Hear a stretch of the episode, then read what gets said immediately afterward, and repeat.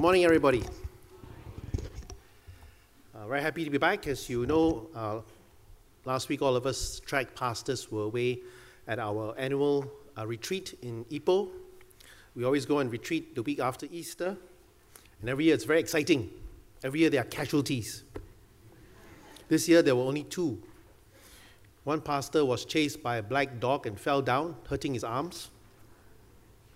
Another pastor slipped on the wet floor during breakfast, smashed his chin, seven stitches. I think, as you can hear, I might have picked up a bug myself.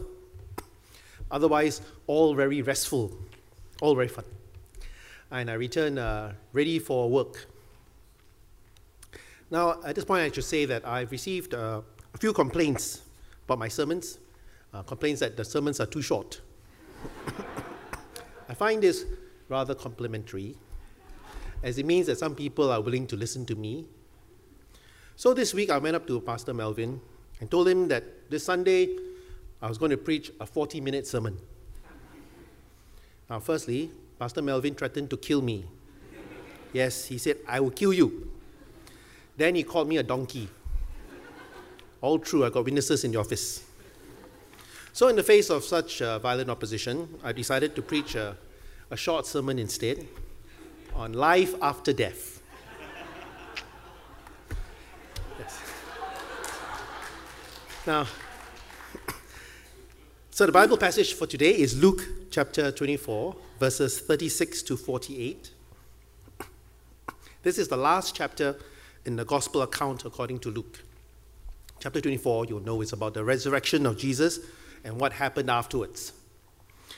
In chapter 24, the risen Jesus has met two disciples on the road to Emmaus.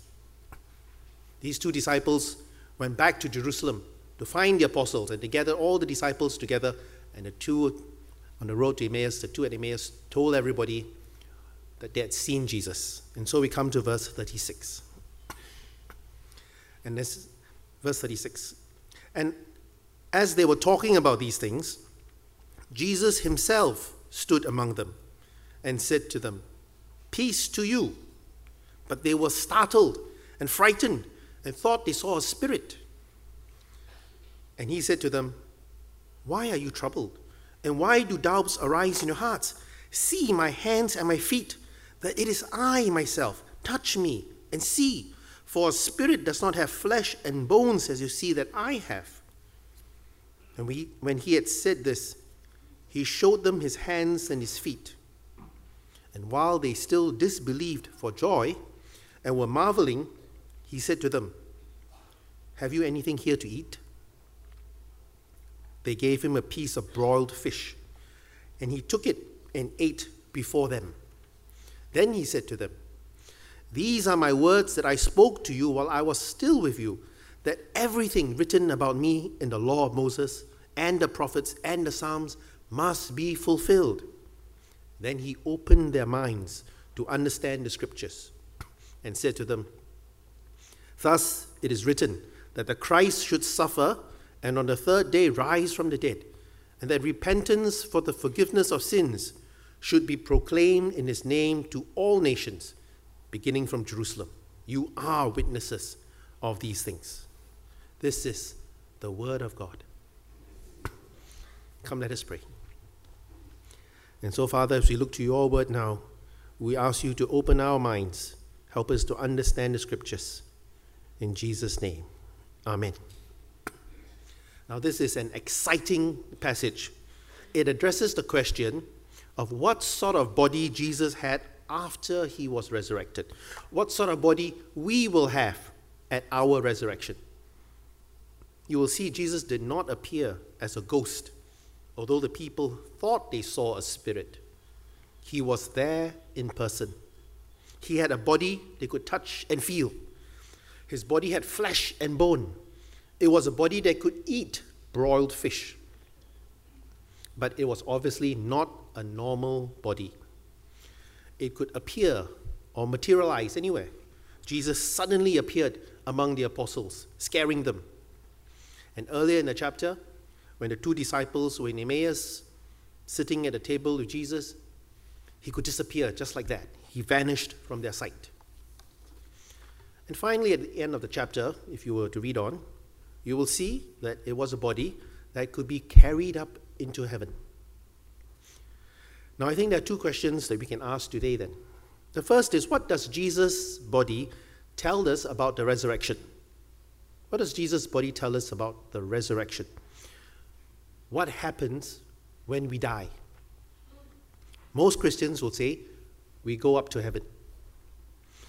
I remember when I was a very small boy, uh, a neighbor had passed away.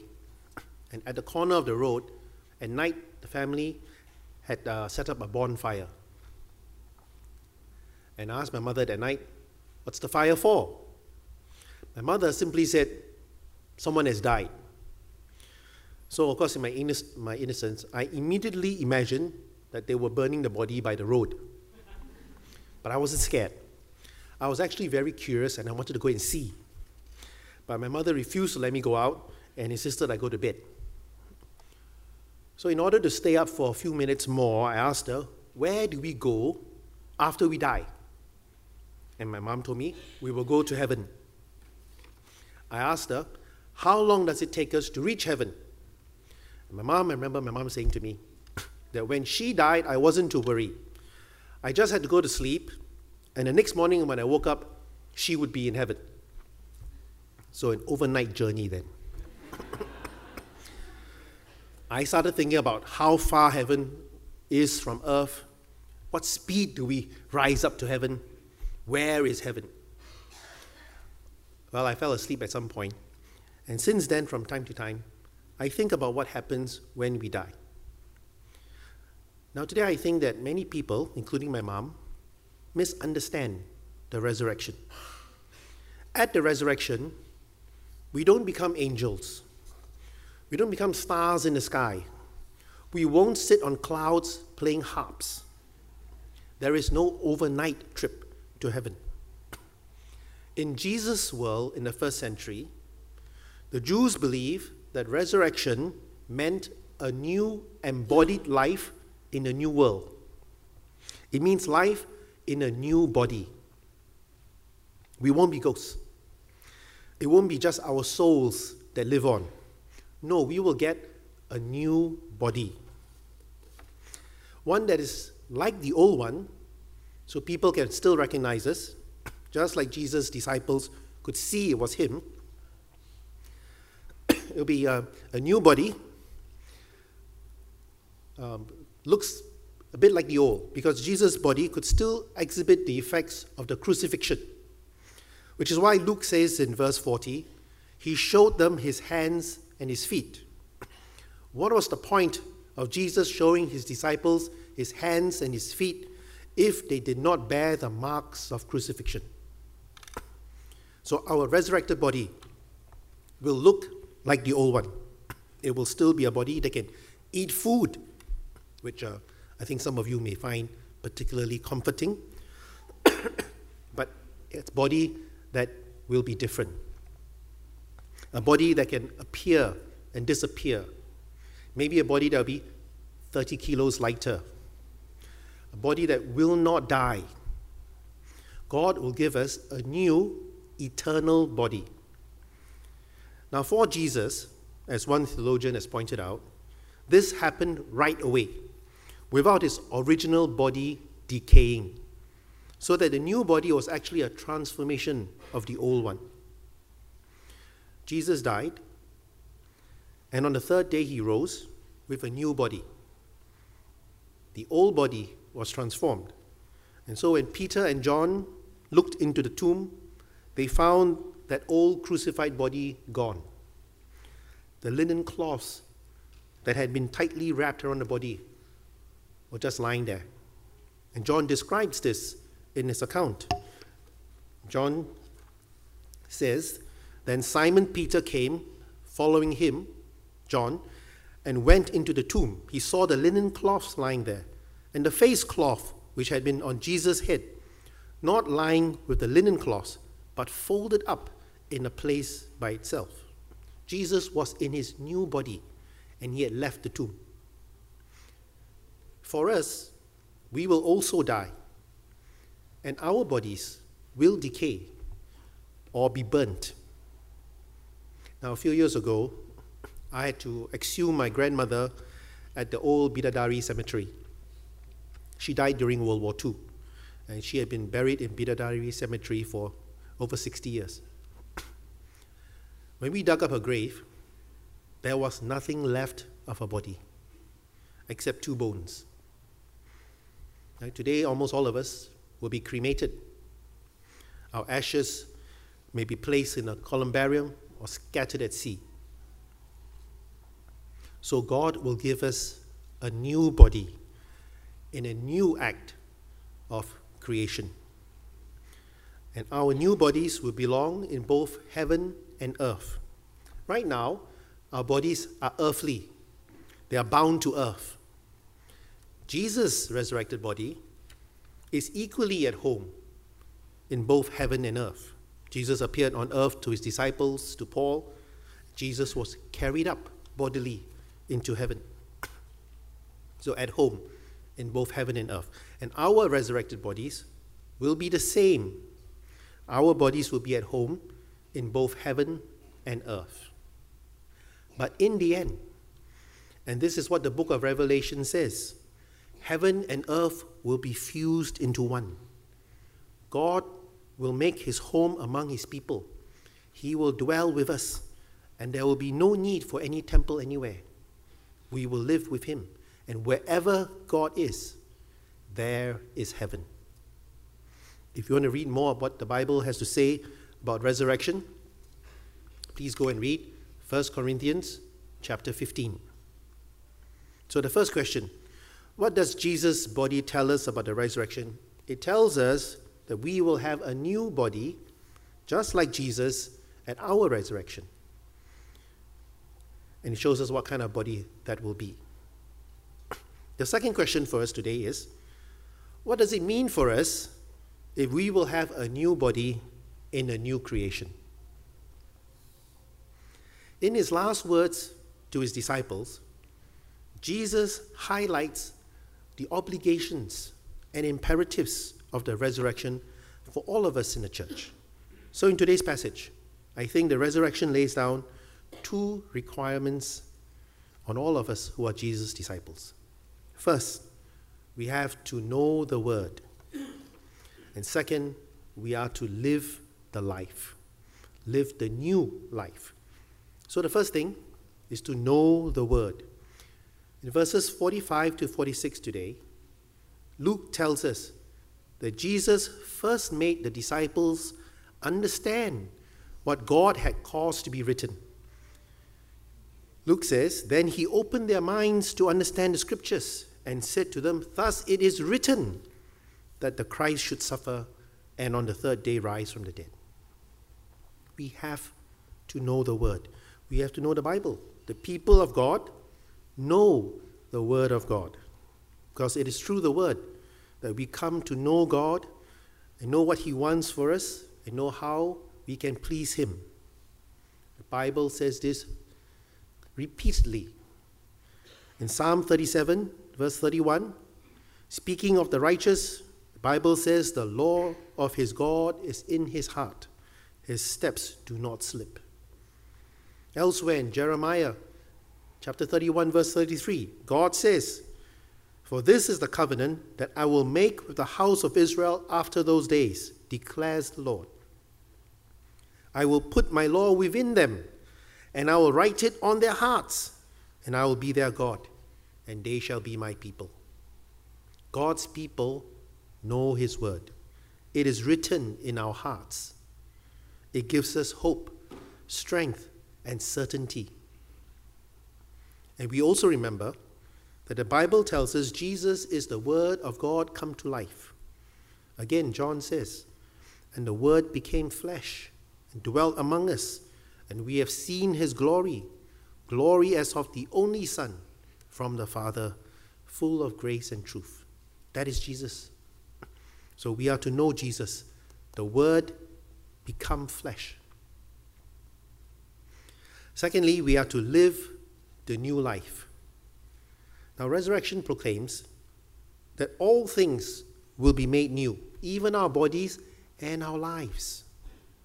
And that begins now with the setting aside of our old lives and the beginning of new lives in Christ. Our new lives begin with the turning away from sin to God. We were dead to sin, but now we have new life. And Jesus said in verse 46 that the mission of his disciples is that repentance for the forgiveness of sins should be proclaimed in his name to all nations. We are to proclaim in Jesus' name that repentance for the forgiveness of sins is found in God. We have to personally, in other words, turn away from sin and death, repent, and receive God's forgiveness. And this is an individual a move, a personal affair. But beyond that, God's plan, according to the Bible, is that all nations will experience God's grace and love through repentance and forgiveness. To renew the world, to change the world, repentance and forgiveness are needed on a larger scale. So when South Africa broke free from the chains of apartheid, they didn't round up all those who had benefited under the old regime, take away the land, put them on trial. No, South Africa assembled a Truth and Reconciliation Commission led by Bishop Desmond Tutu of the Anglican Church. They held public meetings during which witnesses spoke about the atrocities committed against them. And all these were recorded down. But the perpetrators of these crimes, on both sides, were also invited to come tell the truth, to fully disclose their crimes, and seek pardon because the Truth and Reconciliation Commission was empowered to grant amnesty under certain conditions, provided people told the whole truth. How effective the commission was is open to debate, but the commission was meant to bring closure and rehabilitation to victims, to bring healing to the whole nation, to bind up its wounds. After all the suffering and deaths, there is new life for the country. And since then, there have been similar commissions set up all over the world. Chile has a commission for truth and reconciliation to deal with the atrocities committed under military rule. There is a Truth and Reconciliation Commission of Canada to deal with the trauma of 150,000 Aboriginal children forcibly taken from their families and put in residential schools. This happened over a hundred years. And this is a movement spreading all through Canada. These countries have all realized that retribution and vengeance are not the only options. It is repentance and forgiveness with justice that heals communities and nations. It makes whole peoples stronger it breathes new life into countries. And it all begins with individuals like you, like me, repenting and forgiving as we receive forgiveness from God. It begins with Christians deciding to live a new life, a life turned away from sin, centered on God, a life of grace and love, a life that proclaims in Jesus' name repentance for the forgiveness of sins to all nations, proclaiming that there is life after death.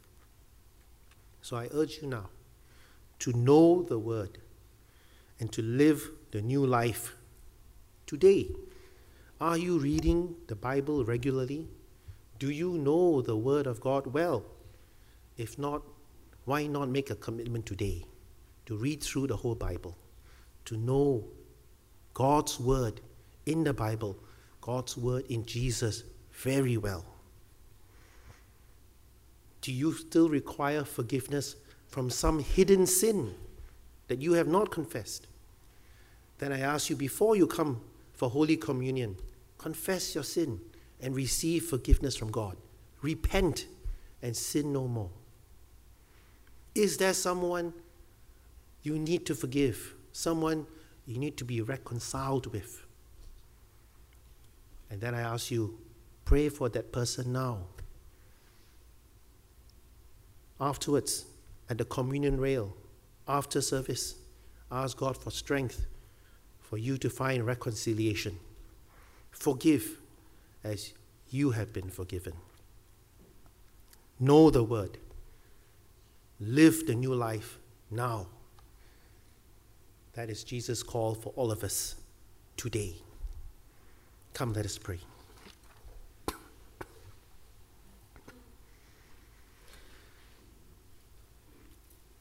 Father, we thank you. You called us into your family. You made us your people. You have turned us away from sin and death. You have poured grace and forgiveness into our lives. Help us, Lord, every day. Grow as your people. Grow deeper in relationship and love with Jesus. Become more and more like the people you want us to be. Help us, Lord, live the new life that others may find life in you. We pray this in Jesus' name. Amen.